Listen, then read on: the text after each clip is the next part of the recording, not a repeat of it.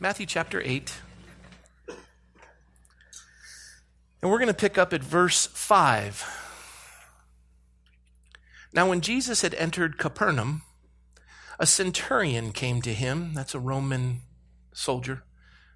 A centurion came to him, pleading with him, saying, Lord, my servant is lying at home paralyzed, dreadfully tormented. Jesus said to him, I will come and heal him. And the centurion answered and said, Lord, I am not worthy that you should come under my roof, but only speak a word, and my servant will be healed. For I am a man under authority, having soldiers under me, and I say to this one, Go, and he goes, and to another, Come, and he comes, and to my servant, Do this, and he does it. And when Jesus heard it, he marveled and said to those who followed, Assuredly I say to you, I have not found such great faith, not even in Israel! Exclamation point. And I say to you that many will come from east and west and sit down with Abraham, Isaac, and Jacob in the kingdom of heaven. But the sons of the kingdom will be cast out into outer darkness, and there will be weeping and gnashing of teeth. Then Jesus said to the centurion, Go your way, and as you have believed, so let it be done for you. And his servant was healed from that same hour. Now, don't turn there, I'll read it to you. It's another account in the book of Luke of the exact same event, but there's another insight that I want you to hear. So just listen as I read.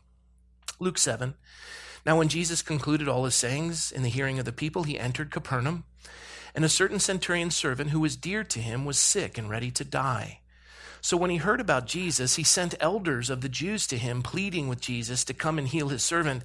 And when they came to Jesus, they begged him, these, these Jewish people were begging on behalf of the centurion, on behalf of his servant, begging Jesus earnestly, saying, The one for whom Jesus should do this was deserving. He loves our nation, and he has built us a synagogue. So the centurion had built a synagogue for the Jews and they were pleading on his behalf that Jesus would, would yield his request and heal his servant. Interesting insight. We'll take a look at it, but let's pray and ask God's blessing. Lord, would you bless our time in your word? Holy Spirit, I, I pray that you would gently and lovingly, as you always do, reveal to us what it is you desire us to do, and that you would equip us by your Spirit to accomplish that for your glory. And so, God, we avail ourselves, we yield. So be blessed, we pray in Jesus' name. Amen. Amen. Please be seated.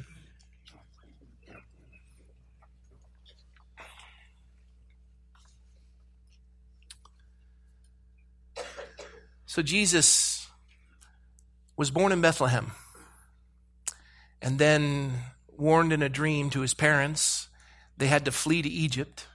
When they returned from Egypt, they came to Nazareth. And when they came to Nazareth, Jesus began his carpentry business there.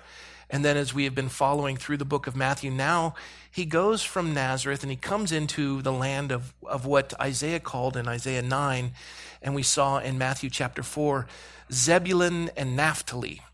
Zebulun and Naphtali are a portion of an area where, when the kingdom broke under Solomon, uh, these folks remained in the north and they became pretty much of no significance and no issue. But it was written of Naphtali in Deuteronomy 33, this region where Jesus is now choosing to minister. It says, Oh, uh, and of Naphtali, God says, O Naphtali, satisfied with favor and full of blessing of the Lord, possess the west and the south. And they remained in the north. they never did that.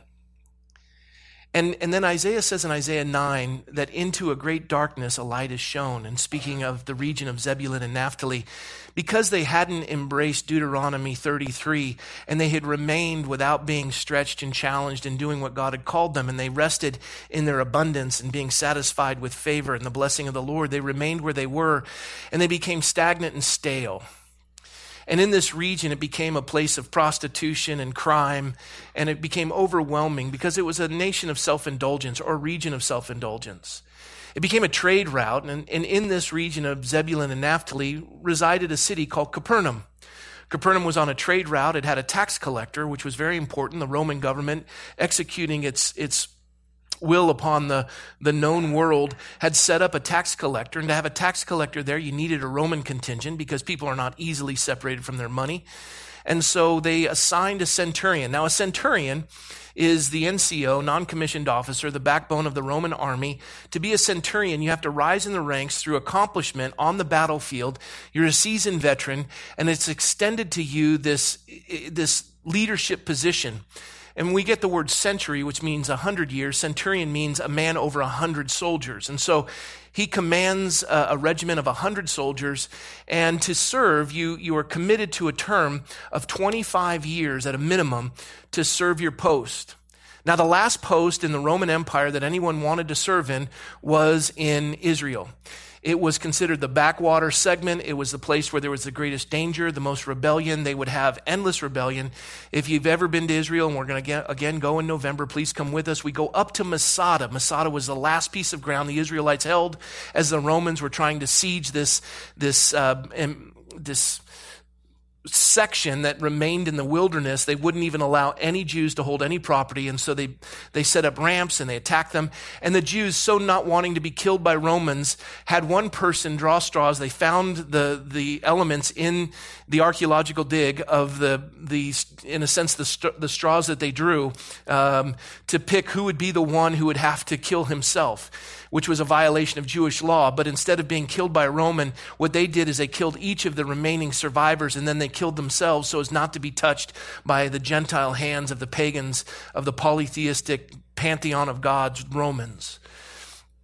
And every Jewish uh, uh, young person, uh, male or female, that enters into the Israeli Defense Force in their training, they all take them up to to to uh, Masada and they tell them this was the last ground that Jews held before the Romans took them over, and for thousands of years we never had a homeland until now, and we will never allow this to happen again.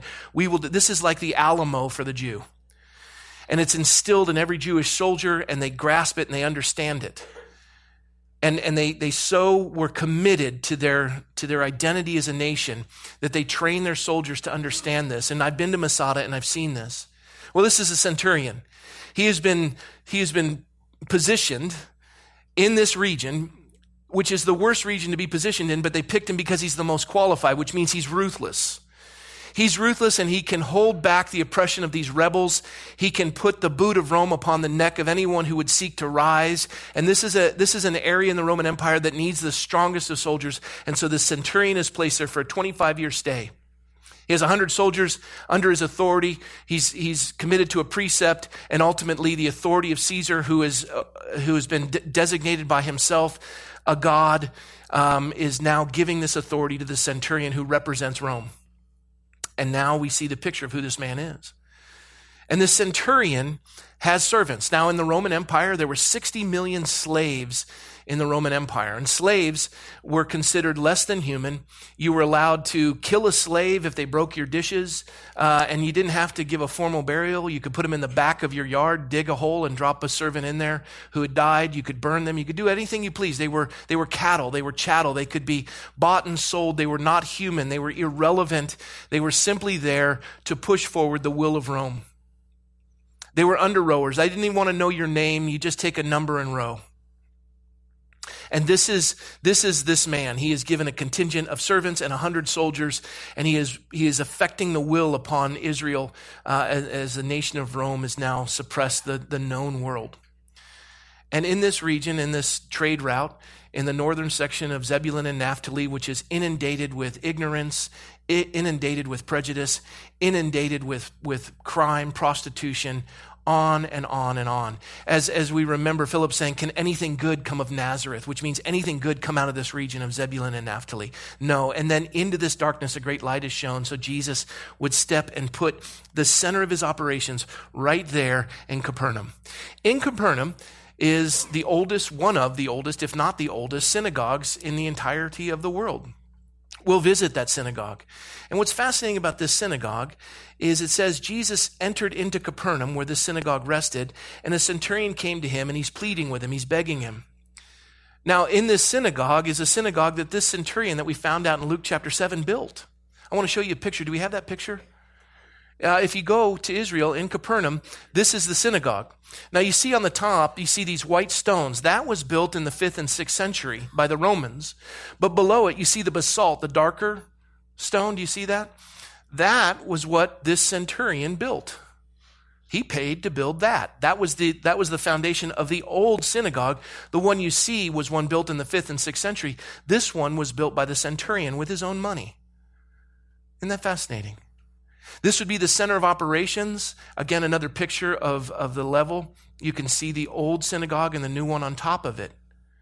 And this was paid for by this Roman pagan, this polytheistic, pagan worshiping, uh, oppressive centurion, paid for a place of worship for these monotheistic Jews. Kind of gives you a better description. Now, this is what's fascinating to me. It says that Jesus entered Capernaum, and a centurion came to him, pleading with him, saying, Lord, my servant is lying at home, paralyzed and dreadfully tormented.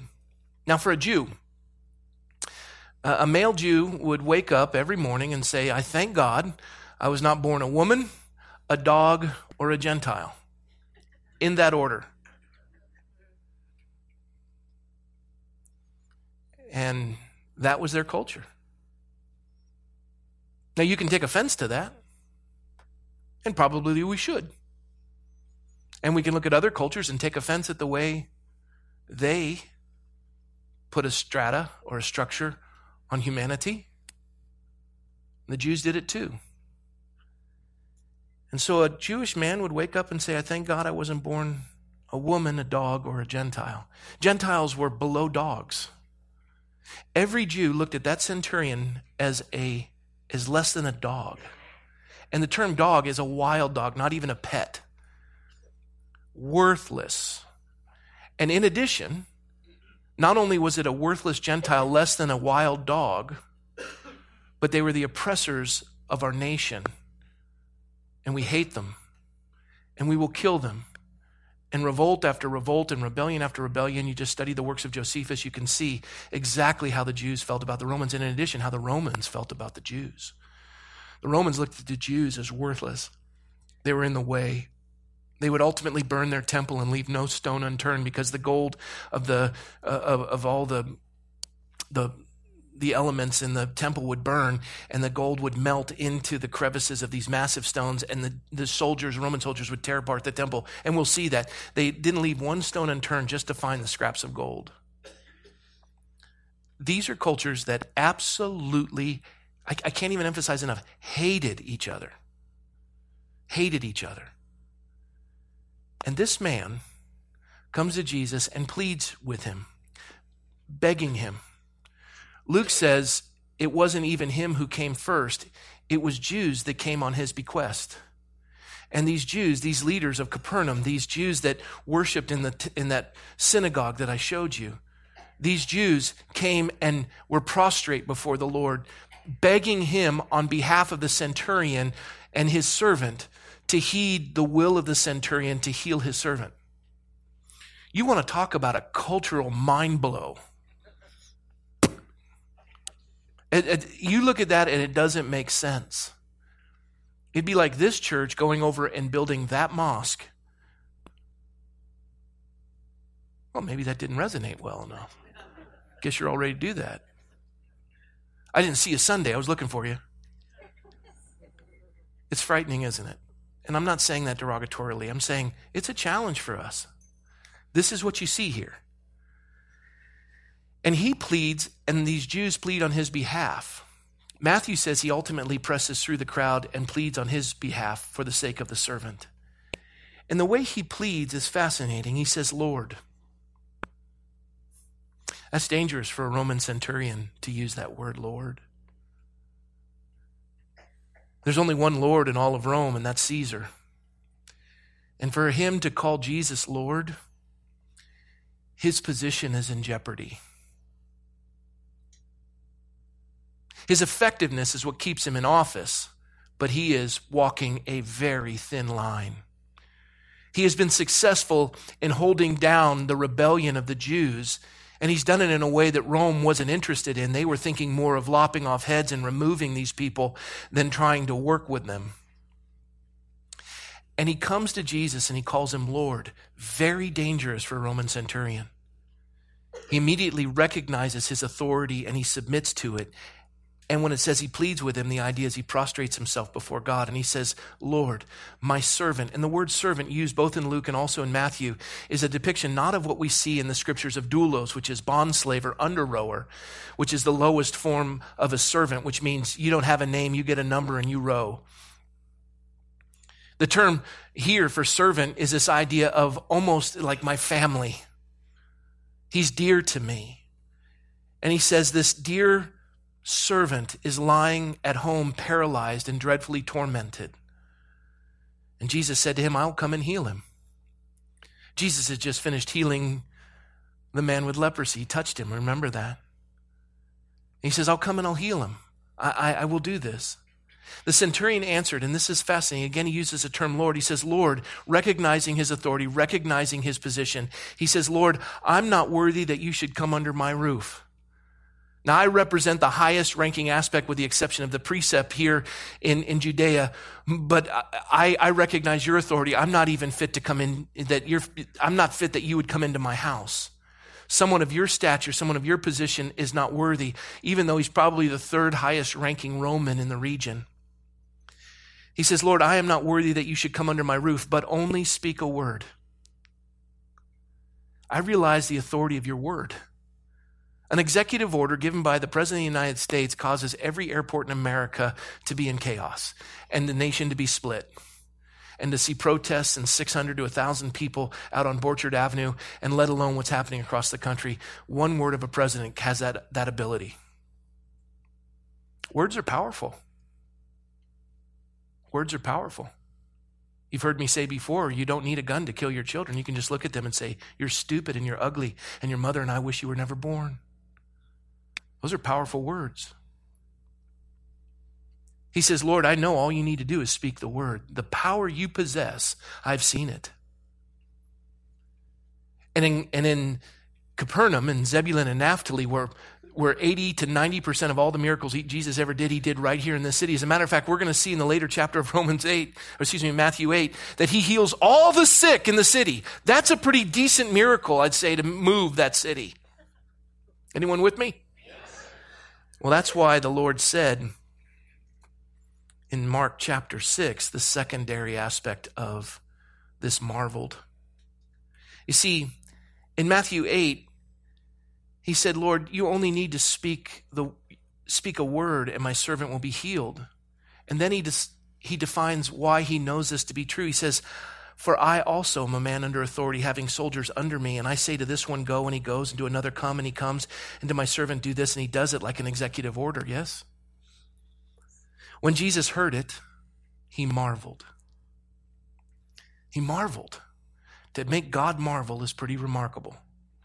He marveled only one other time in Scripture. The only other time in Scripture where he marveled we see in Mark 6 and Matthew 11. Let me read Matthew 11. It doesn't say marveled here, but I want to tell you why he marveled.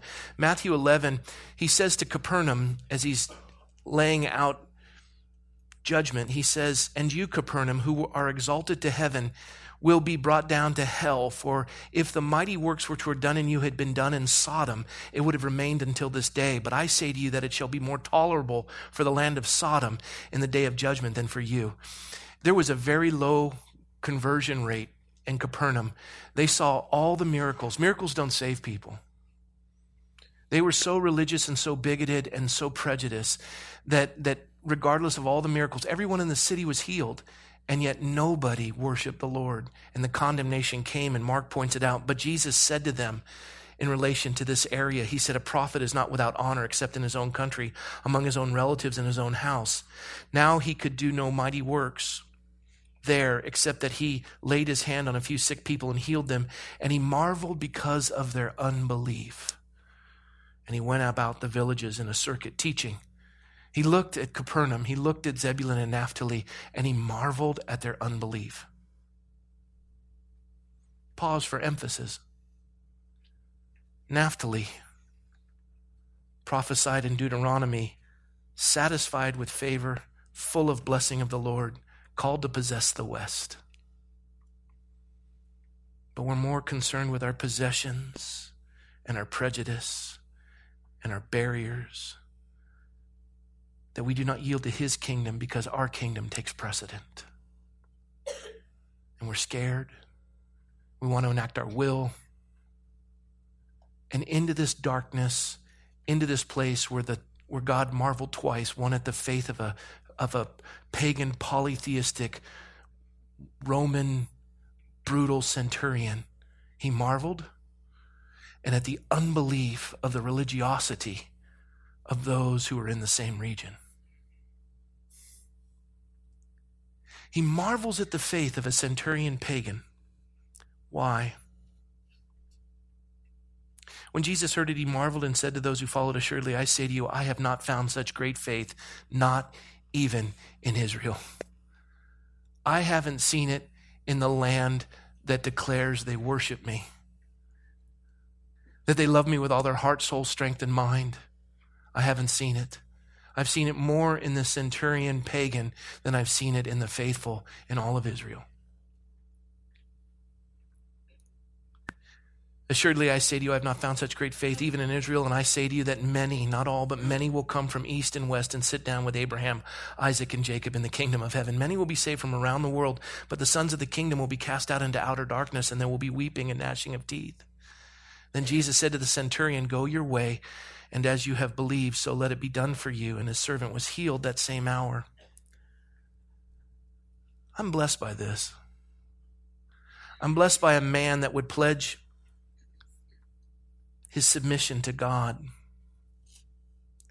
And when he came to him and he called him Lord, basically what he's saying is he says, Master, I understand how a kingdom works. I bow to Caesar, and thus all the authority of Rome is at my disposal. In the early chapters of Mark, it was, it was the Jews that said of Jesus, He casts out demons by the power of Beelzebub. He casts out demons by the power of Satan. And Jesus looks at them, he says, Are you idiots, basically? This is Rob's translation. A kingdom divided will not stand against itself. Even evil understands authority. Satan's not going to kick out demons. Hello? Everyone understands authority. North Korea understands authority, right? You don't submit to it, you die. Everyone understands authority. And he, he says to him, Master, I understand how a kingdom works. I'm under the most expansive kingdom on the face of the earth. I have all the resources of Rome and the, and, and the, the authority of Caesar himself. And, and if I say something, it gets done. And you wrong us and you will be beheaded. You'll be put in prison. I have this power. There isn't a force stronger than the Roman Empire on the face of the earth. We've conquered every foe. There's nothing left to conquer. I get it. I have pledged my authority to Rome, and thus I have a tribune that I report to, and a hundred men report to me. And I say go, and they go. And I say jump, and they say how high. I recognize, as he says to Jesus, Lord, he says, I recognize, like me, that you have a kingdom. But you have a greater kingdom than that which I have been serving. And I submit to you. Your word is far more powerful than mine or Caesar's. And I come to you on behalf of someone I love that my kingdom considers chattel, cattle, less than human. But my heart has been touched by that servant. And I don't care what you do to me or what they do to me, would you save him? Greater love has no man than this, and to lay down his life for a friend. And this same centurion, days earlier, was probably one who sat on the Mount of Beatitudes and listened to Jesus say, You have heard that it was said, You shall love your neighbor and hate your enemy. But I say to you, love your enemies and bless those who curse you. Do good to those who hate you, and pray for those who spitefully use you and persecute you, that you may be sons of your Father in heaven. For he makes his sun rise on the evil and on the good, and sends rain on the just and the unjust. For if you love those who love you, what reward have you? Do not even the tax collectors do the same? Hmm. This is a man who heard these words and confirmed what he'd already been doing. And we know that he'd already been doing these words because he had built the synagogue to give these people that Rome hated a place to worship.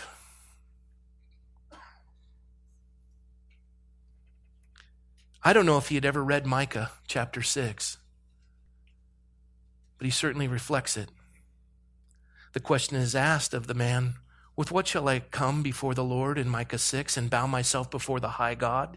Shall I come before him with burnt offerings and with calves a year old? Will the Lord be pleased with, th- with thousands of rams and 10,000 rivers of oil? Shall I give my firstborn for my transgression, the fruit of my body for the sin of my soul?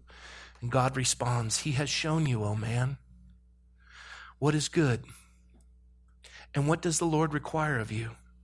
But to do justly and to love mercy and to walk humbly with thy God. The Lord's voice cries to the city, Wisdom shall see your name. This man loved justice and he loved mercy and he walked humbly. Humble to consider others better than yourself. This man reflected the words of Micah. This man who had sworn allegiance to Rome, who understood the value Rome had put on slaves, which was nothing, is now pleading with the God of a greater kingdom save this man, regardless of what happens to me. He pushed aside prejudice and religion. He said, There has to be a right way. This isn't it. He had seen all that Rome had to offer and found it lacking. He said, If there is a God in heaven, I imagine in his heart, he said, If there is a God in heaven, there is a right way to treat other human beings. And this is not it. I know they are the enemy, but let me help them worship. That they can find you if they seek you with all their heart. And at great expense to himself, he invested in their community.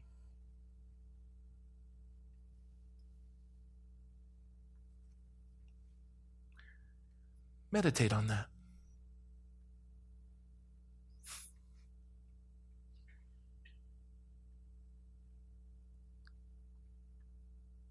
I'm blessed by this story. I'm touched by it. It's one of these moments in life where you look and you think, God, what have I been doing? I think of John Cummings. Everything he said, I'm opposed to. And I found myself praying for him every day this week. Last service, we had an elder come up, Keith Jones. Keith's 35 years old. He's been working for the Conejo Valley Unified School District for nine years.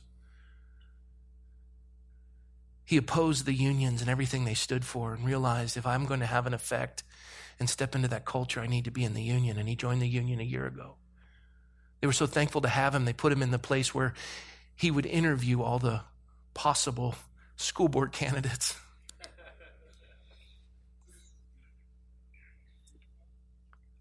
He's a good man.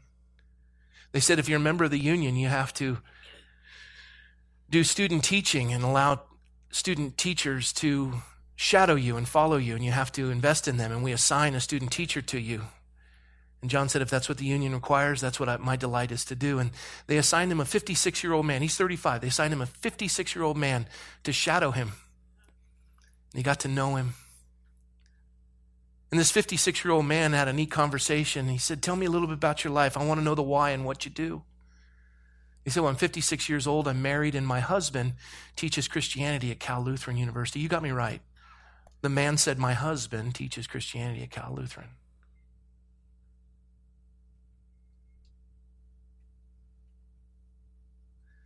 John's had, um, excuse me, Keith's had some really good conversations and has found himself praying every day. Interestingly enough, this teacher is also part of Indivisible Conejo, who's monitoring me.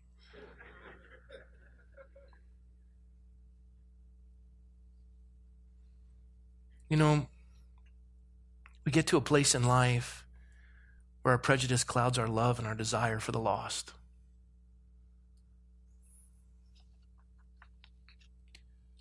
I got some emails from folks. I got back from Dallas for my third viewing of The Shack. The first time I viewed The Shack, I went just to enjoy it, and I loved it. Second time I went, I went pre- pretending myself to be a non believer in how I would receive the movie. And the third time I went, after having received all these emails from Christendom that this is a heretical movie and to stay away from it and don't let your people, why are you promoting it? I got it all. And if you were planning on sending me a letter, I've already received it, so don't worry. And I, listen, I understand. I understand universalism. I, I understand the fine line that it walks. I, I think the movie is much stronger than the book in defending the tenets of the Christian faith. I, I, I see all of your concerns. But don't forget, 22 million copies have been sold. Amazon put it in fictional drama and they didn't put it in the Christian category. And and as I was preparing to go see it for the third time, having received letters, and, and at the same time, I'm getting a text from a friend who's an apologist for the Christian faith telling me I'm dead wrong, stay away from that thing. I'm sitting in the hair salon, hair salon, supercuts. And, uh, and I'm just finishing reading the text, and, and I put it down, just burdened by it. And the lady who's cutting my hair has been doing it for four years. I've witnessed to her for four years. She's a hard nut to crack. She's, and her biggest turnoff is Christians coming in, wanting to do the four spiritual laws and laying it out. And just, she's so like burned out on, they don't even know my name and they're just reciting just stuff. And I have a heart for her, and I've been praying for her, and she's cutting my hair, and she says, So are you traveling this week? Because she knows I travel. I go, Yeah, I'm leaving tomorrow morning. Oh, where are you going? I said, Well, I'm, I'm going to Dallas for a, a screening of a movie that's based on a book that sold 22 million copies, New York Times bestseller. She goes, I go, you've probably heard of it. She goes, what is it? Goes, it's called The Shack. She goes, I've never heard of it. She goes, what is it about? I said, well, it's a fascinating story. It's, I don't even know where to begin. I said, um, as I'm going, okay, keep out the God stuff, stay in the. I'm going, it was a fascinating story I'm aligning my thought process, be all things to all men. And, and I, I said, well, it, the story opens with a young boy whose father is an elder in a church and an alcoholic who beats his mother and beats him. And he's so burdened by it after a beating, uh, he, he, he puts strychnine in his father's alcohol and it insinuates that he's killed his father, but we don't know. And in the midst of all of his turmoil and the bruising of his face, he befriends this black woman who loves on him and just cares for him in the midst of the chaos of his own broken family. And then it fast forwards to him as an adult and his wife is really into church. His kids are into church, but he's kind of distant, but he sits with them. And as he's sitting in church and he's, the family's holding together, he's trying to hold this together with the past behind him. His youngest daughter's abducted and murdered. They take him up into the hills to identify his daughter's dress and the bloodstains, and it's in a shack up in the mountains. She goes, The name? I go, Yeah, the shack. And I said, And then it fast forwards to the family falling apart because of the turmoil and the trauma that they've experienced. And the, the mother takes the two kids to the sister's house so that the daughter can get some counseling. He stays home during a great storm. The snow's falling and he sees in his mailbox, no tracks to the mailbox, but sees a letter in the mailbox, opens it up and it says, Meet me at the shack, Papa. She goes, Oh. Is it his dad? I said, No. And I'm not going to tell you. She goes, Oh, that is not fair. And she says, Who is it? And I said, I'm not going to tell you. She says, Is there a trailer? I said, Yeah, the trailer's been through the roof, people watching it. They can't wait to see it. She goes, I'll go see the trailer. I go, Oh, well, the trailer's going to tell you who Papa is, so I better prepare you. She goes, Okay, I'm listening. I said, Before I prepare you with who Papa is, I just want to ask you a question. If you were going to present God to somebody, would you present God as a black woman? She goes, well, some people would. I said, I didn't ask that question. I said, would you? She said, me? No, I wouldn't. Uh, no, I, I, I wouldn't do that. I said, neither would I. And neither would most pastors that I sit with. As a matter of fact, when you see the movie and Papa is portrayed as God in the form of a black woman, every pastor in the movie is with their hands crossed going. and every agnostic and atheist and non churchgoers over here going, was this is one of those church films? And at the end of the movie, both sides of the aisle like, that's the best movie I've ever seen in all my life. I just, I don't know what happened. It just touched me deep. I just tore apart. I just, I just come hug me. The pastor's hug and the agnostic. It's a great time. And I said, I said, I said to her, I go, I go, this question is posed to Papa, the black woman, by Mac, who lost his daughter. He says, look, if you're all powerful and all loving, how did you let God, how did you let this happen to my daughter? And it strikes me that you being God, abandon the people who love you the most when they need you the most. You abandoned me, you abandoned my daughter, and you abandoned your son.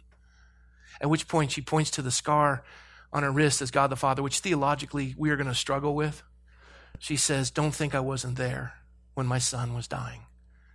Now Christians go, no, no, no. He said, Eloi, Eloi, lama sabachthani. My God, my God, why has thou forsaken me? And some of us go, well, that's because God was schizophrenic and he, the Trinity was broken, and I don't know how to explain that. And others will go, well, you can't portray God the Father as a woman. Okay, I get it. Back off, cowboy. After I finished, hang on with me, stay with me. After I finished, she says, when does it come out? I said, March 3rd. She says, okay. And she's taking her phone. She's trying to put it in. I go, listen, I have a, a early showing March 2nd. I can get you a ticket for it. She says, you do that? I said, yeah. She goes, do you have any extras for my, for, I go, how many do you need? I want to take my staff. How many is that? and she says, eight. And I said, yes, I'll get you eight tickets. She says, thank you. Now, the next time she's cutting my hair, and I don't care where you are, I'm not interested in universalism. I don't support universalism.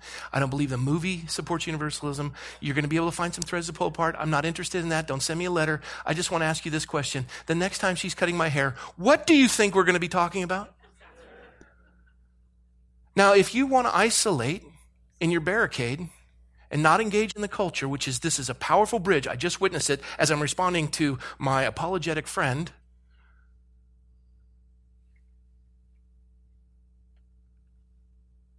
I want to ask you in regards to the centurion. He really stepped out of his world, and the Jews sure stepped out of theirs. And this is a challenge. I close with this. Paul writes in 2 Corinthians chapter 5, therefore from now on we regard no one according to the flesh. Even though we have known Christ according to the flesh, yet now we know him, thus no longer. Therefore, if anyone is in Christ, he is a new creation. Old things have passed away. Behold, all things have become new. Now, all things are of God, who has reconciled us to himself through Jesus Christ and has given us this ministry of reconciliation. That is, that God, the Father, was in Christ Jesus, reconciling the world to himself, not imputing their trespasses to them, and has committed to us the word of reconciliation reconcile. Two people at odds, willing to be reconciled. How do we bring the world to the Father? Through Jesus. How did Jesus do it? He marveled at the faith of a pagan. What was so spectacular about the pagan? He submitted to the authority of a king greater than himself for the purpose of reaching people he hated and built them a place to worship. That's way out of our comfort zone. Are we going to yield to his kingdom or does ours take precedent?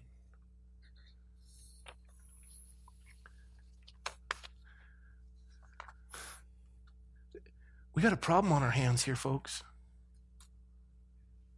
And we are the instruments of the power of God to reconcile the world to Him.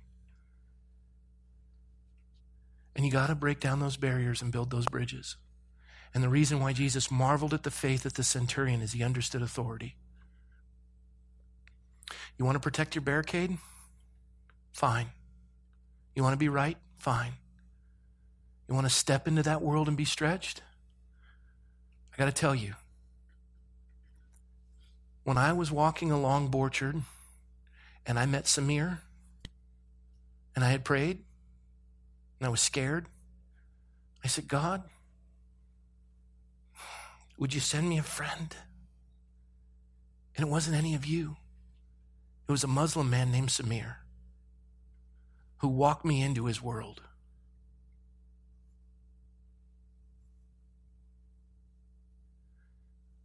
We're going to worship. And when we do, marvel at the faith of this centurion. Ask God to stretch your world, not at the expense of truth, but at the application of it. And watch what God will do. If you're willing, He's able. I was scared to death that day, but I don't think I've ever been more used of the Lord in recent time than I was on last Sunday. I think it was more profound last Sunday there than I was here. Let the Lord stretch you. Pastor John's going to lead us in worship. I want you to take advantage to pray this in. Don't leave here. Oh, good message. Let's go get something to eat. Pray it in. We need his strength. Let God move on your heart. Don't leave here about, without allow him to touch you, allowing him to touch you. Amen. Lord, thank you for your word. And thank you, God, for your faithfulness to touch us and to bless us, that you have given us this ministry of reconciliation, that God was in Christ Jesus reconciling the world to himself. And so, Lord, I pray that you would do that work in our lives, that we would be ministers of reconciliation. Show us how to do that. Through this example of one you marveled at, that he's a man under authority and recognized yours and stepped out of his comfort zone. A man who his whole life had been seeking reconciliation, to do justly and to love mercy and to walk humbly with thy God. He knew there was a better way and he did it. And you loved him and you were blessed by him, Lord. But then to think of Zebulun and Naphtali that you marveled at their unbelief, let that not be said of us. In our affluence and our abundance, that we're more concerned with protecting our things than we are with loving your people created in your image. Help us, God. Holy Spirit, may this be a holy moment that you would pour into us the significance of this word today. And we ask it in Jesus' name. Amen.